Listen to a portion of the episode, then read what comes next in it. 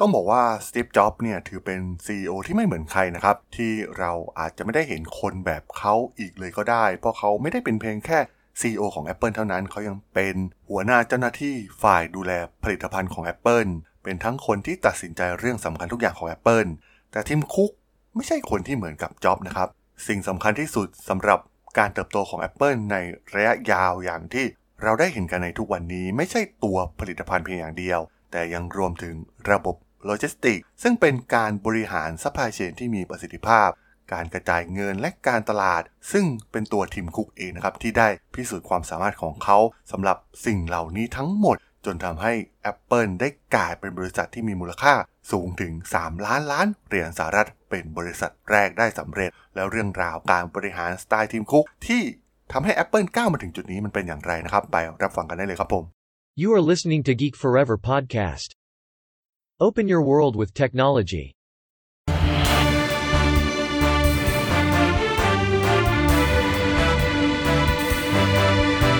This is Geek Daily.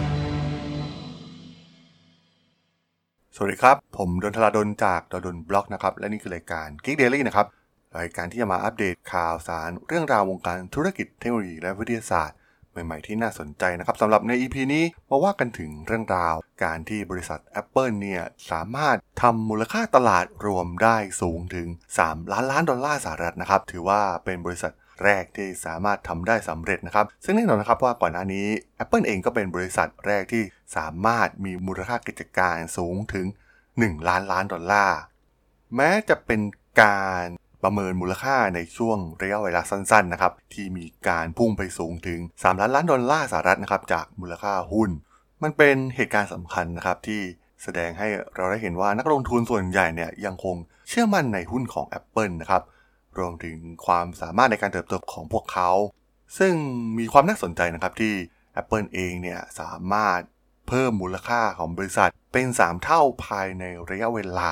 ไม่ถึง 4 ปีเท่านั้นนะครับ การเติบโตด้านตัวเลขของ Apple เนี่ยเรียกได้ว่าทุกตัวเลขเนี่ยเป็นบวกแทบจะทั้งหมดนะครับมีรายรับเพิ่มขึ้น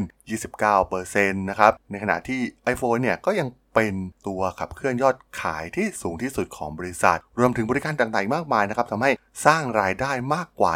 18,000 ล้านดอลลาร์ในช่วงไตรมาส 4 ที่ผ่านมา ซึ่งเป็นตัวเลขที่สูงมากๆ ซึ่งคนที่น่าชื่นชมที่สุดคงไม่ใช่ใครคนอื่นใดนะครับนั่นก็คือทิมคุกเองที่ การมาเป็น CEO ของ Apple ต่อจากสตีฟจ็อบซึ่งก่อนหน้านี้เนี่ย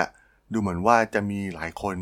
คอยค่อนขอดนะครับกับความสามารถของทีมคุกว่าจะสามารถสารตำนานอันยิ่งใหญ่ของ Apple ได้หรือไม่แต่ว่า ทุกวันนี้มันก็ได้พิสูจน์มากมายนะครับ ตัวเลขมากมายที่เขาได้สร้างขึ้นมานะครับ เขาทำหน้าที่ CEO ได้อย่างยอดเยี่ยมนะครับ เมื่อเทียบกับตัวซีฟจ็อบเองนะครับ ซึ่ง มีในหนังสือประวัติของทีมคุกเนี่ยมีนักวิเคราะห์ก็มองว่าทางทีมคุกเองเนี่ยก็เป็น CEO ที่ดีที่สุดของ Apple นะครับ ซึ่งในสายตาของนักวิเคราะห์ผลิตภัณฑ์ชื่อดังอย่างโฮเลสเดดิวนะครับ ที่มองว่าทีมคุกเนี่ยเป็น CEO ที่ดีที่สุดของ Apple ตั้งแต่ก่อตั้งบริษัทมาเดดิวมองว่าซิปจ็อบเนี่ยไม่เคยเป็น CEO จริง ๆ นะครับจ็อบมักจะพยายามหลีกเลี่ยงงานของ CEO ที่แท้จริง เพราะเขามักจะไปคลุกอยู่ในหน้าที่ของหัวหน้าฝ่ายดูแลผลิตภัณฑ์ ตอนที่จ็อบกลับมาในครั้งที่ 2 เพื่อแก้วิกฤตเนี่ยเขาได้มือดีอย่างทีมคุกนั่นเองนะครับที่ช่วยมาดูแลงานด้านอื่น ๆ ที่เป็นหน้าที่ของ CEO จริง ๆ นะครับ เพื่อให้เขาสามารถทำสิ่งที่เขารักมากที่สุด นั่นก็คือการสร้างสารรค์นวัตกรรมใหม่ ผ่านผลิตภัณฑ์ใหม่ ๆ ที่มีออกมาอย่างต่อเนื่อง จากตัวเขาได้นั่นเอง ซึ่งเมื่อมองถึงเรื่องของนวัตกรรมนะครับ ตัวทีมคุกเองก็ไม่ใช่ว่าจะไม่สร้างสารรค์นวัตกรรมใหม่ใด ๆออกมาเลยนะครับ เราย้อนกลับไปในยุคของซิปจ็อบเอง ผลิตภัณฑ์ชิ้นเอกแต่ละตัวของจ็อบเนี่ย พวกมันก็ไม่ได้ประสบความสำเร็จในวันที่เปิดตัวเลยในทันทีนะครับ มันใช้เวลาพอสมควรก่อนที่จะประสบความสำเร็จ iPod เองก็ไม่ได้ขายอย่างถล่มทลายทันที แต่เป็นหลังจาก 3 ปีที่ Apple ได้เพิ่ม USB port เข้าไปนะครับให้สามารถใช้งานได้ง่ายในระบบปฏิบัติการ Windows iPhone ก็ไม่ได้สร้างยอดขายแบบถล่มทลายทันทีหลังเปิดตัวนะครับ จะมาบูมจริงๆ ก็หลังจากนั้น 3 ปีหลังจากการเปิดตัวครั้งแรกในปี 2007 ซึ่งผลิตภัณฑ์ Apple น้อยมากนะครับ ที่ได้รับความนิยมทันทีหลังจากการเปิดตัว เช่นเดียวกับทีมคุกนะครับ ก็ต้องเผชิญการต่อสู้ที่เหมือนกันหลายๆ อย่าง ด้วย ผลิตภัณฑ์ที่เป็นนวัตกรรมบางอย่าง ที่ต้องใช้เวลาพอสมควรนะครับตัวอย่างที่เห็นได้ชัดก็คือ Apple Watch นั่นเองนะครับ Apple Watch ของทีมคุกเนี่ยก็ดำเนินการในรูปแบบที่คล้ายคลึงกัน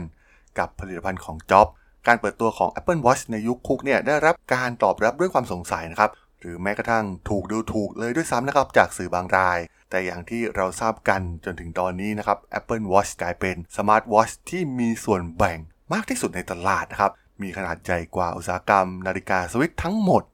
นอกจากตัว Apple Watch เอง Apple ภายใต้การนำของทีมคุกยังได้คิดค้นนวัตกรรมใหม่ๆด้านอื่นๆ อีกมากมายนะครับ เช่น AirPods ซึ่งกำลังเป็นที่นิยมอย่างมากในตลาดหูฟังไร้สายนะครับ ที่ Apple เข้ามาแย่งชิงตลาดในส่วนนี้ได้อย่างถล่มทลาย ต้องบอกว่าคุกเองเนี่ยก็เป็นคนที่เห็นคุณค่าของนวัตกรรมในทุกระดับนะครับ และเขาก็มีวิสัยทัศน์ที่ดีพอสำหรับการเปิดรับเทคโนโลยีใหม่ๆ และมีความสามารถพิเศษในการรับรู้ว่าผลิตภัณฑ์ไหน จะกลายเป็นผลิตภัณฑ์ที่ดี และสามารถทำเงินให้กับ Apple ได้อย่างมหาศาล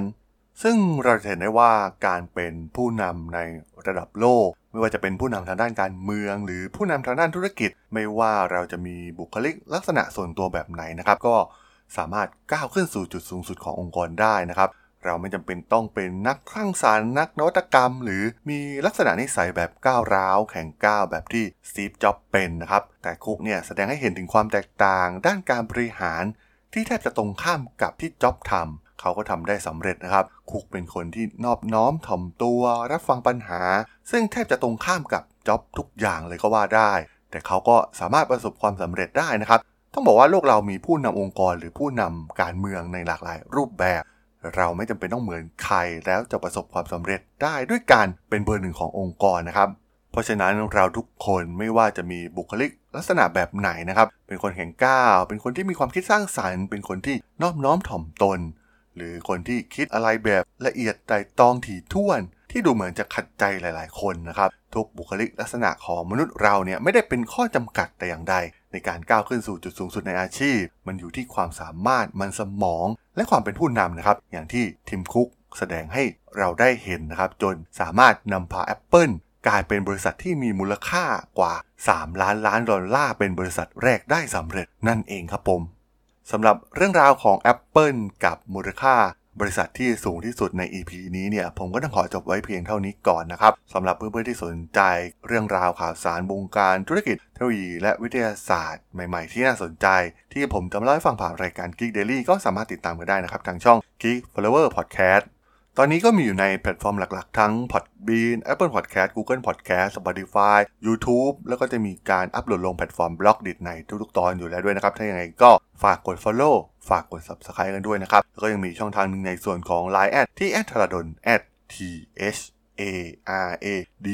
h o l สามารถ add เข้ามาพูดคุยกันได้นะครับ ผมก็จะส่งสาระดีๆพอดแคสต์ดีๆให้ท่านเป็นประจำอยู่แล้วด้วยนะครับ ถ้าอย่างไรก็ฝากติดตามทางช่องทางต่างๆกันด้วยนะครับสำหรับใน EP นี้เนี่ยผมก็ต้องขอลากันไปก่อนนะครับ เจอกันใหม่ใน EP หน้านะครับผม สวัสดีครับ